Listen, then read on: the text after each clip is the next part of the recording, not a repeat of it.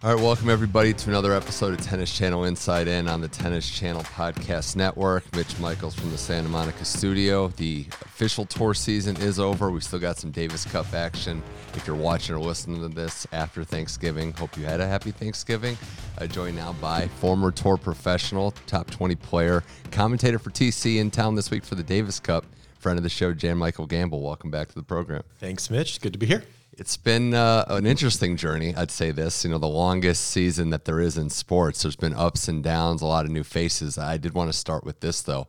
Last time you were on the show with our good buddy, Leif Shiras, you kind of hit the nail on the head with Coco Gauff and the forehand issues that she had, working with Brad Gilbert, and then goes on and wins the U S Open a month later. So we got to congratulate people that get predictions right on the show. Yeah, I, was, I remember saying that was a good hire, and it certainly was. She did pretty much everything that she could have done to have the best year of her career, and she has fixed that forehand. It's and insane. She made it into a non-issue. It just made making better choices on it, and uh, again, Brad was the right person to, to put in there. What I think is very special is, I mean, that moment was iconic for tennis, and it was just a, a tremendous thing to see. If she doesn't win another major, she still has that U S Open. The only problem she has now is Iga. Like, she's got an Iga problem, and that's every player. And the head-to-head's not great. Iga locked back in, which we all thought she would, won the next two head-to-heads.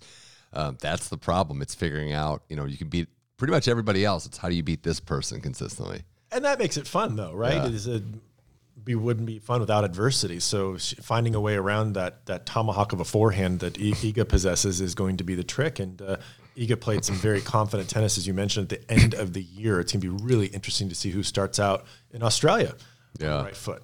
I was stunned how quickly it happened that Iga got back on track and got number one. I thought it would happen, but I'll say that that fast was stunning. I mean, the way she played against Pegula in that final, it was just like, all right, mm-hmm. that's just absolutely lights out tennis. That's mm-hmm. that's makes me think of like Steffi Graf in the past, just going out and crushing someone in the final. That's That is not easy to do against Pegula, is one of the most consistent and solid players out there. Yeah, it was it was a crazy end of the women's year. The men's season was the same. Um, we did have the top four. I mean, there's the same alpha, the same. which we'll get to. But I will say, I will say this though, it was uh, interesting to see the top four players all get to the semis. Now we're going to get into the results, but hasn't happened much. We got a final four that were the four best players of the year: Djokovic, Alcaraz, Medvedev, and Sinner. So I know there's a guy in a tier all by his own and some other contenders, but the top four separating themselves from the field was nice to see. Yeah, it seems to be happening. I, I like how um, Jannik Sinner has really upped his level. He's, mm-hmm. He seems to level up a little bit each year. Mm-hmm. Now, four in the world, is that right? Where he's yeah, ended up at yeah. the end of the year, and uh, loved how he played in that in that final, was outclassed in the actual final mm-hmm. against Novak, who adapted his game as he often does, um, but uh, the fact that he was there and they had so much viewers, there's so much mm-hmm. interest behind Jannik Sinner. I'm a fan. Yeah. There's a lot of fans out there, and that's really good for our sport. What I thought before we get to Djokovic was fascinating, and, and Jim Courier brought this up last week, is that with the exception of Medvedev, who just played every match, it seemed, the other three guys did manage their schedules pretty well, and they had dips. Alcaraz had the injury stuff, had some issues there. Sinner had some fatigue stuff. Djokovic, obviously, at his stage in the career.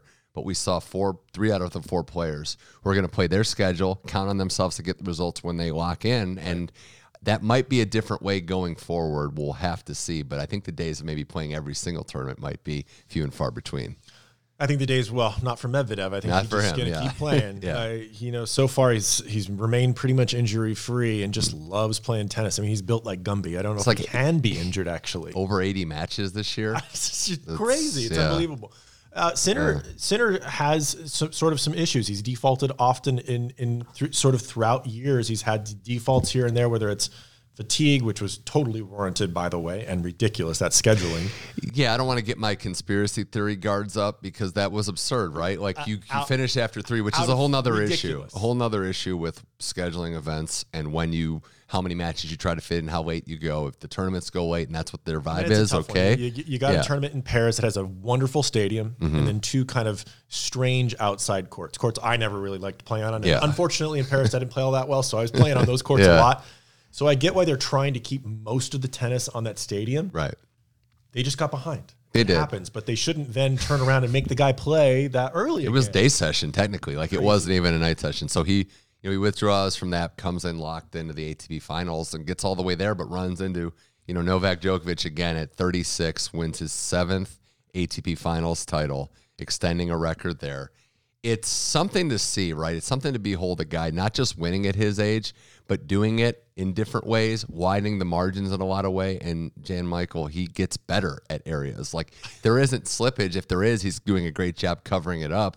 What I saw in the Alcaraz match and what I saw in the Sinner match was a guy that can weather any storm out of the gates. He trusts that he's going to wear you down because he's smarter, he's fitter, and he's been in bigger, big match moments than anyone in the history of the sport. The guy just never seems to panic, too, yeah. in, any, in any given rally. Even if he he will run these shots down, and of course, these crazy maneuvers. He does the splits. He's recovering. He, then some. Sometimes the guy, his opponent, even hits a winner or wins the point, and Novak gives the, a little clap and shrugs it off and does it again. And that's just that's just overwhelming over the course of a match. And his shot making skills are, are second to nobody. It's just it's just unbelievable. He made that Alcaraz, the in quote match that everybody was looking forward to, a non routine match. Now, it, yeah.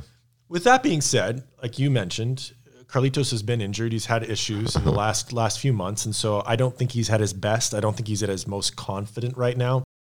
Um, I don't know if when he walked on the court, he thought he was going to beat Novak that day. It didn't look like it. Um, but we'll, it'll now everybody's going to have some time to to sort of regroup, recoup. Hopefully get away from the game a little bit. Don't play too many exhibitions. I know there's a lot of money out there in those exos. Yeah, we you got to be careful because going into Australia, who's who's going to be the best player? And right now, it's it's it's obviously Novak. So who can who can give him some trouble? Yeah. Quick note on that exhibition comment last year, and he said it himself. I'm not just inferring anything. Casper Ruud messed up the whole start of his season by playing with Rafa in all those exhibitions. So how do you turn that down? Yeah. How do you turn down an opportunity to play with Rafa all over the there's world? There's a big one around Christmas coming up, and we've seen the entry list, so some players already committed to that. I, I, I understand that financially, too. It's tough. The thing with Djokovic, though, it's it's you get to athletes at this stage in the game, and you think, okay, like their mind's sharper than ever. Maybe they're losing some fitness. Maybe they can figure out a way to cover up some deficiencies.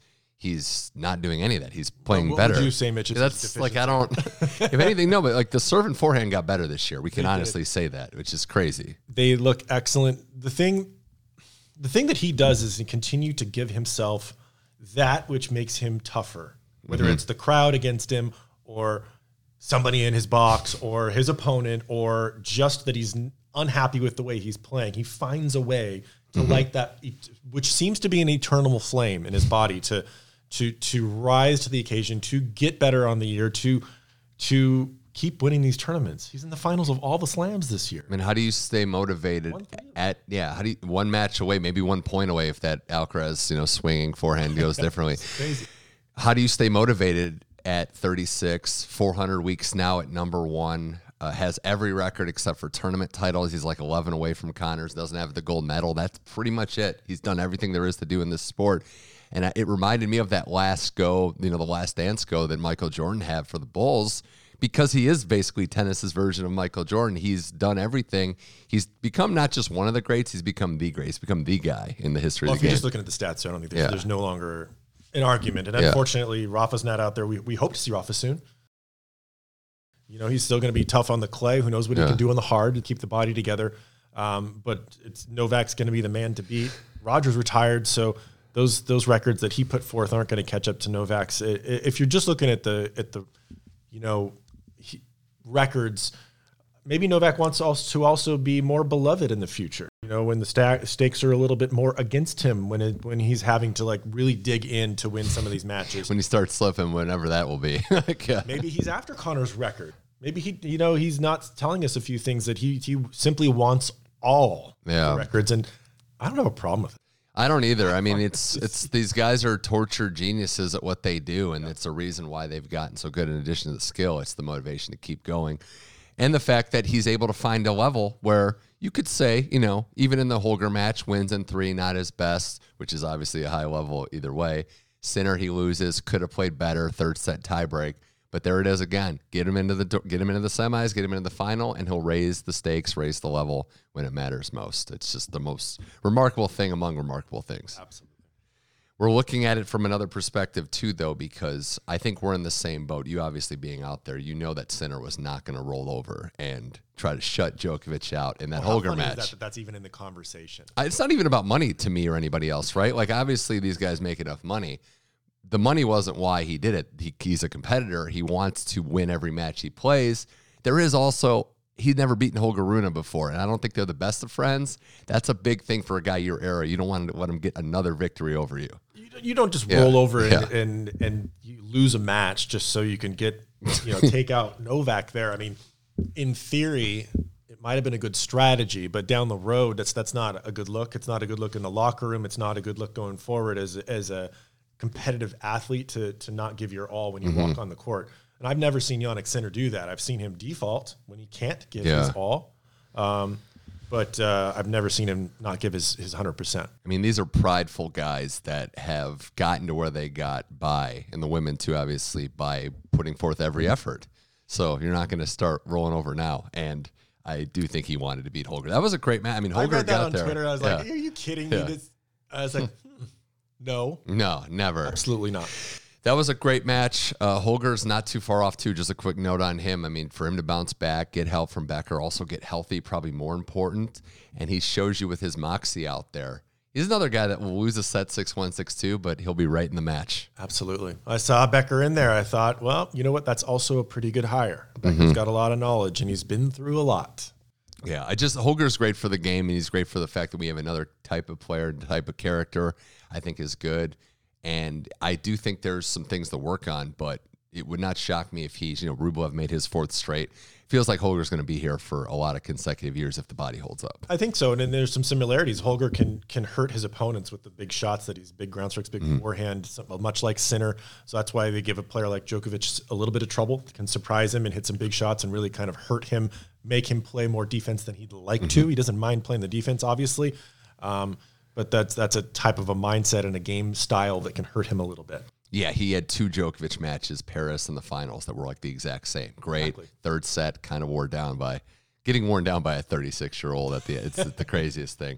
Uh, more with Jan-Michael Gambill here on Tennis Channel Inside. And I did want to mention Sinner because the final will leave a bad taste in his mouth, but, you know, was four and oh going into that. Four wins against the very best players in the world, won the group stage, was able to also handle the expectations of playing at home in front of fans, which we know can't be easy.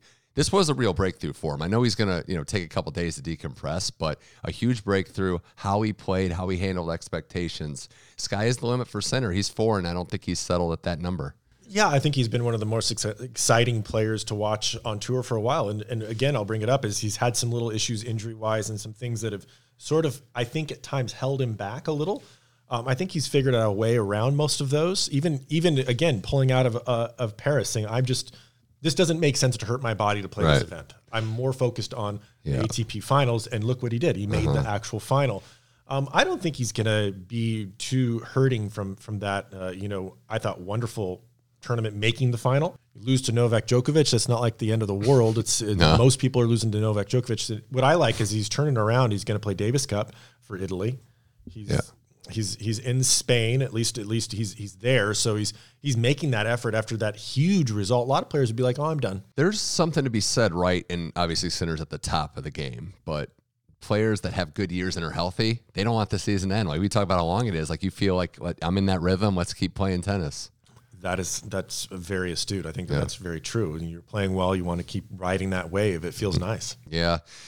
The big thing, as you mentioned, Sinner, after that Zverev lost the U S Open, it was a run of he lost all the long physical matches. He kind of flipped that in the Asian swing and into Paris and into now the A T P Finals. And actually, look, beating Medvedev three times in a row, oh and six. That's that's huge. When you can flip the head-to-head on a guy at that level, I mean, Medvedev's got some real Sinner problems right now. And those are the kind of tests that's tough for a guy who hits the ball as big as Sinner does. A, a type of Zverev and Medvedev, very similar types of players, mm-hmm. play a lot of good defense. They'll play far back. They'll yeah. they'll make you play the long rallies. So you have to have the lungs to go out there against a player like that and really take it to him. And that that's a tough one. So if he's sort of getting through that, getting sort of yeah. past that, where he struggles with the, the tough, longer rallies, mm-hmm. that's, that's a good sign for Sinner fans. Yeah, I watched that match, and I saw him show patience in the rally, not go for too much too early, which obviously it's annoying to play Medvedev. But also he will yes. come to the net, and that's part of the game that he's worked on, to serve and shortening some points when he can. He's He's been very smart and selective. And we did talk about Medvedev. I will just say, unreal athlete, obviously a huge fan of his sense of humor and everything. That was the first match I thought, wow, he kind of looks tired. Like that was... dare I say, a little sluggish Medvedev, and maybe that is just eighty matches catching up it's to you. It's eighty matches, yeah, yeah. man. He isn't yeah. taking any time off. If he's not tired, then he's then he's truly a Terminator, which he reminds me of. He's like, you can't put him away.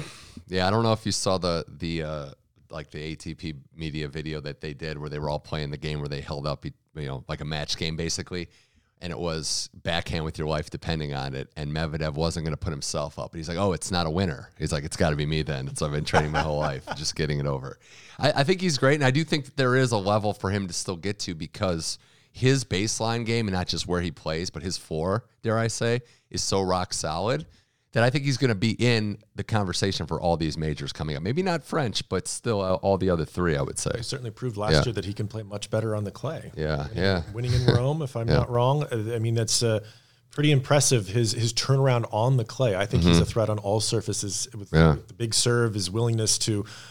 You know, he sort of had the same thing as me, and he's much better on the clay than me, but... Uh, I always sort of had a bad attitude going to the clay. I didn't like the clay. I didn't enjoy the clay court season very much. And that sort of, I felt for Medvedev a little bit. I was like, okay, he's, maybe this isn't going to be his surface, but mm-hmm. he's turned it into pretty much his surface. Maybe not as yeah. good as some of the other guys, but he could be a threat. Does the doubt creep into your mind then? Or like maybe you mentally start to check and see yourself like, oh, hard court's coming or grass is coming. Like when you have a couple losses, does that compound a little bit? Well, the doubt did for me. Yeah. yeah I was like, I'm ready to, let's yeah. just get to the grass as soon yeah. as possible. Yeah. And you know, I, I enjoyed playing the grass. I enjoyed the hard courts a lot. I just didn't move well on the clay. I felt like I had to play such crazy offensive tennis and mm-hmm. come forward more than, than I liked to, uh, to win matches on the clay. Um, So maybe you're just adapting his game style a little bit. Yeah. Probably can't play quite as far back um, yeah. the way that he hits the ball.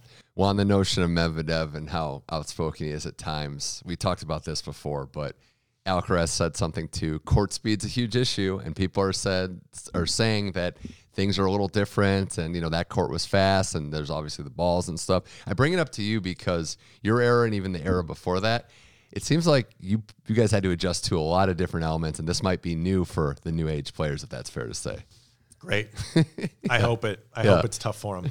I, I think that yeah. there should be faster courts. Just just covered the Davis Cup match, and uh, um, the courts look fast there. Mm-hmm. Look fast in Spain right now. So I think that that's a good thing. I think you have to be able to adapt your game to a fast court, just like you must to the slow clay.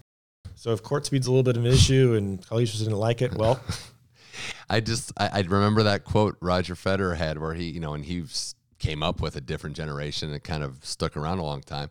He said, I had to learn how to play a bunch of different styles. The players today don't really have to do that. And I, I think the ball thing in terms of injury, that's a whole nother topic. We want to make sure these players aren't ball breaking down. It's a different issue. Right. I agree with Carlitos yeah. one hundred percent on yeah. what he said. For the different tours, they yeah. should be using the same ball. Right. And now, this is a very and this is a very specific pro tennis thing, guys and girls that are playing right. year round yep. that deal with it, that players wouldn't even club players wouldn't it's even just know. Some balls are just heavier yeah. than others, and it's just a whole thing. So if you if you just say to these tournaments, and the, the problem is mm-hmm. this, it's a sponsor for these events. Yeah. And so they're getting money from this ball, the ball sponsor to, for the tournament, which, yeah. is, which is important. Uh-huh. Um, but if you just make it the tour, which is really a logical thing, especially yeah. for such a young p- player, although he is an ambassador for the sport, but what he said mm-hmm. is true. Mm-hmm. It's going to cause some injuries. That doesn't mean it's the whole ball all year. It just means for these these tours, and that can be three or four tournaments or five tournaments in a row, whatever it might be. Sounds like they don't even, and the players don't even really know what to expect tournament to tournament. Sometimes they're a no. little, and that's that's where I think the expectation should be there, even if you have to plan it out knowing what there to was, expect. For, for a yeah. while, I know that the U- Wilson U S Open ball during the U S Open series mm-hmm. was the ball. And I thought that yeah. was such a great thing. So for all these hardcore tournaments leading up to the, to the U S Open, I think that maybe Newport was included in that, um, you're using the same tennis yeah. ball. It's nice. You get sort of used to it. The Australian Open sort of does mm-hmm. that same ball for the tournaments over there leading into the Australian Open. Yeah. I think that that's a good good way to do it. Yeah, I think we could just get to some, you know, consistency with that is what the players want. And the last thing on the finals is Alcaraz. It was nice to see. And I, I agree, he didn't have the best confidence body language against Djokovic. But against Medvedev in that round-robin match was the first time he looked a little back. Like, this is the guy we remember. And it was a couple months since we saw that version of him.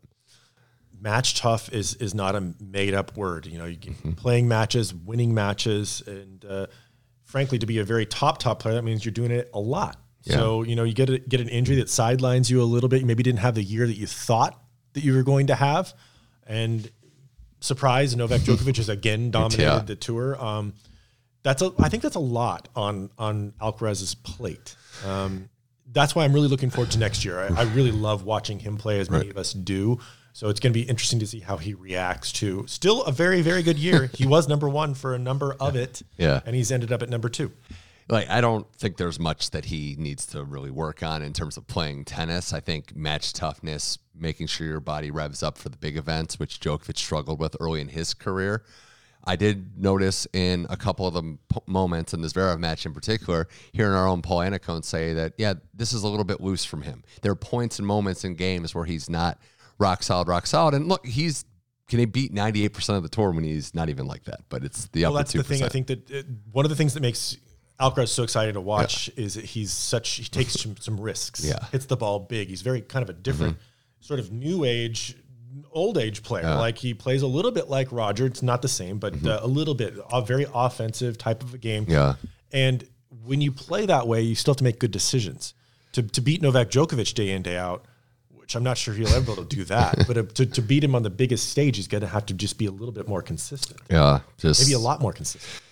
Djokovic doesn't seem like he takes as many risks, but he just gets it done. I just, what else can you say? The guy just does it again. What else you can say? It's pretty insane. Uh, and then we turn on to the final real event of the year, the Davis Cup going on right now. You called some of the action today. How about Finland knocking out Canada? Just defending champs today. Out. You know what? This yeah. is what Davis Cup's about. I yeah. thought that this match, uh, Virtanen was just incredible in singles, and and then in the doubles, stepped up with Heliovara in the doubles.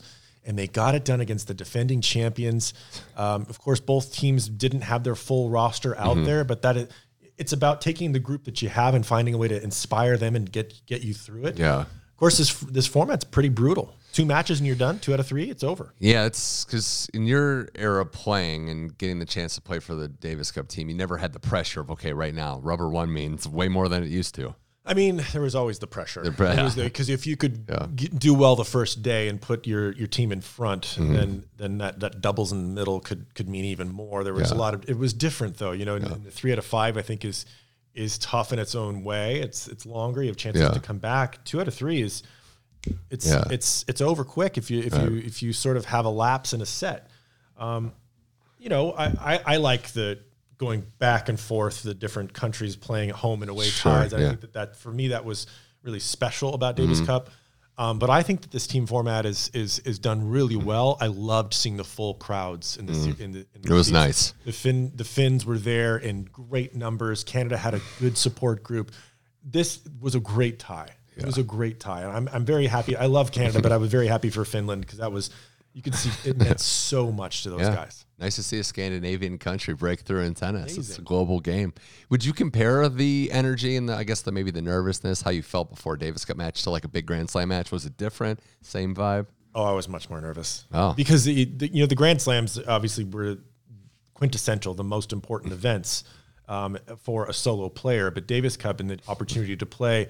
Um, for your country, especially when, when I was going up against the likes of Sampras and Agassi and Courier and, and yeah. Todd Martin and like just trying to get a spot on the team, it meant a lot right. to to have that opportunity, and I was able able to get out there a few times. So it was it, it was a really neat opportunity for me, and and I had I did mm-hmm. feel the pressure, es- especially on the road, right? Like maybe that's a little more comfortable when you have the road hostile environment. It's a little different for tennis. Well, I was a little bit like I have a few similarities. I didn't yeah. have a problem when the with with Novak a little bit when the crowd was against me. I actually liked it. Yeah. That was fine. It could fire me up. It didn't. It's when you're I at home. Never back down. I, did, yeah. I felt more nervous when the yeah. crowd was all for me, and I felt like I needed to perform for them. Uh-huh. Yeah. It's, e- it's much easier to have right. the crowd against you, and you're like, you know, I'm the only one here. Yeah, I'll I, take you on. I don't yeah. care. You can't do anything to me nothing, anyway. Nothing better than silence, too, right? When you shut up a, an away crowd, exactly. And you shut they're, them all up. They're, um, I mean, and just because of your experience, you mentioned Hall of Famer after Hall of Famer, and that guys you were competing with, and then played on rosters with, mm-hmm. and then I'm sure seeing them up close and personal, you had to learn a little bit more because it's one thing to be on the tour competing with, seeing them win Grand Slams. When you're right there, front row seat, a teammate. You get to see how these geniuses really do work. Yeah, it was it was a lot of fun. I mean, I was lucky enough to practice with with with Jimbo, with Jim Courier, um, but sort of my transition from juniors onto well lower pros to to the top pros, and so I know Jim knew Jim very well, and he was I considered him a friend, and he was he was a, a lovely mentor to me at, at times as well, and so was Andre Agassi. At, at, mm-hmm. So I had some good relationships that I that I developed, I think, from the Davis Cup, from just practicing.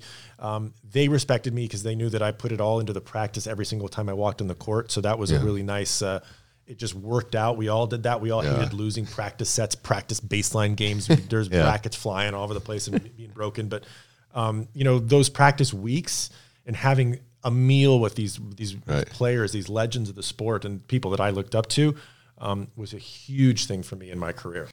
It's got to be one of those moments you cherish in your career, especially just, you know, saying you were on the Davis Cup team, a, a contemporary with some of these legends. Speaking of that, I mean, we've got Joker and Sinner both competing, and it does show you how much it means to them, how much, you know, in a long tennis season, as we reiterated, and everything you have to do and sponsorship requirements, you just can't beat national pride in a lot of ways. No, you know, they, they both care about their countries. Jo- Novak...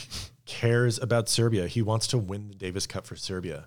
I think I think it's going to be interesting to watch that one. I think yeah. it's, a, it's going to be tough. I don't, I don't think they have a great doubles team in the, mm-hmm. in that lineup. I think that they have a bunch of great singles players mm-hmm. that they could put in there. Obviously, Novak at the major forefront of that. But even if you even if that's a gimme, they still have to win the other singles match and figure out a way to win, or figure out a way to win the doubles. So yeah. that's what makes this interesting. He gets very emotional every time he has a homecoming back in Serbia. It means a lot to him. And if we get Sinner, if we get Sinner Djokovic again, that'd be pretty cool. So we'll see. Be pretty cool. A couple of things just to wrap up here at Jan-Michael Gambill on Tennis Channel Insight. And I have to give a shout out to, and, and he surprised me, and I'm sure you, Nick Kyrgios did pretty well on commentary this past week. I don't think that surprised me all that much. Okay. I think he had a, has a lot of good opinions, and and uh, having an opinion and backing yeah. it up and, and saying something you know, that strategically that brings the viewers in. I think mm-hmm. he's very good at that.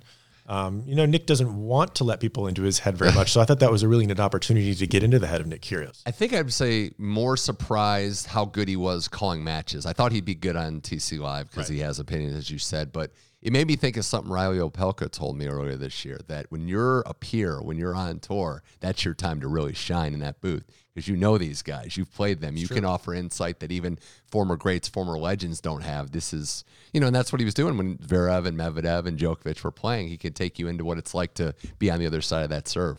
Yeah, I think that's that's very interesting, and it's great for the viewers. It's great for Tennis Channel to have him in there, and uh, he's an interesting personality. Why wouldn't we want, not want to have him? It's, it's fantastic. He did ask, though, his friends and him asked, uh, what's the deal with this Thanksgiving iPhone update alert? What's Thanksgiving?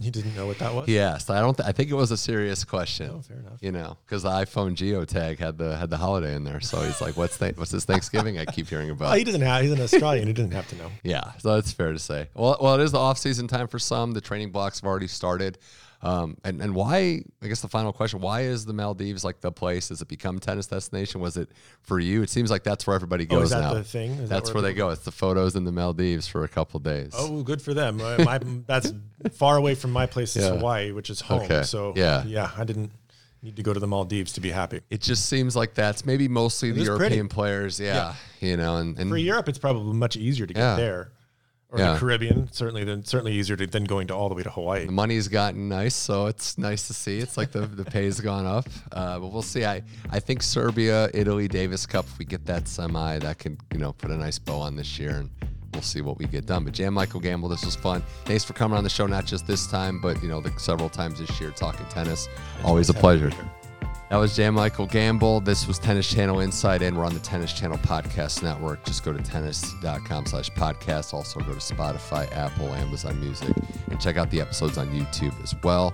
You can subscribe and get every episode downloaded automatically into your phone or listening device as well.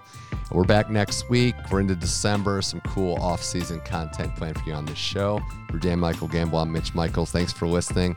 Have a great and happy Thanksgiving, and I'll talk to you next week.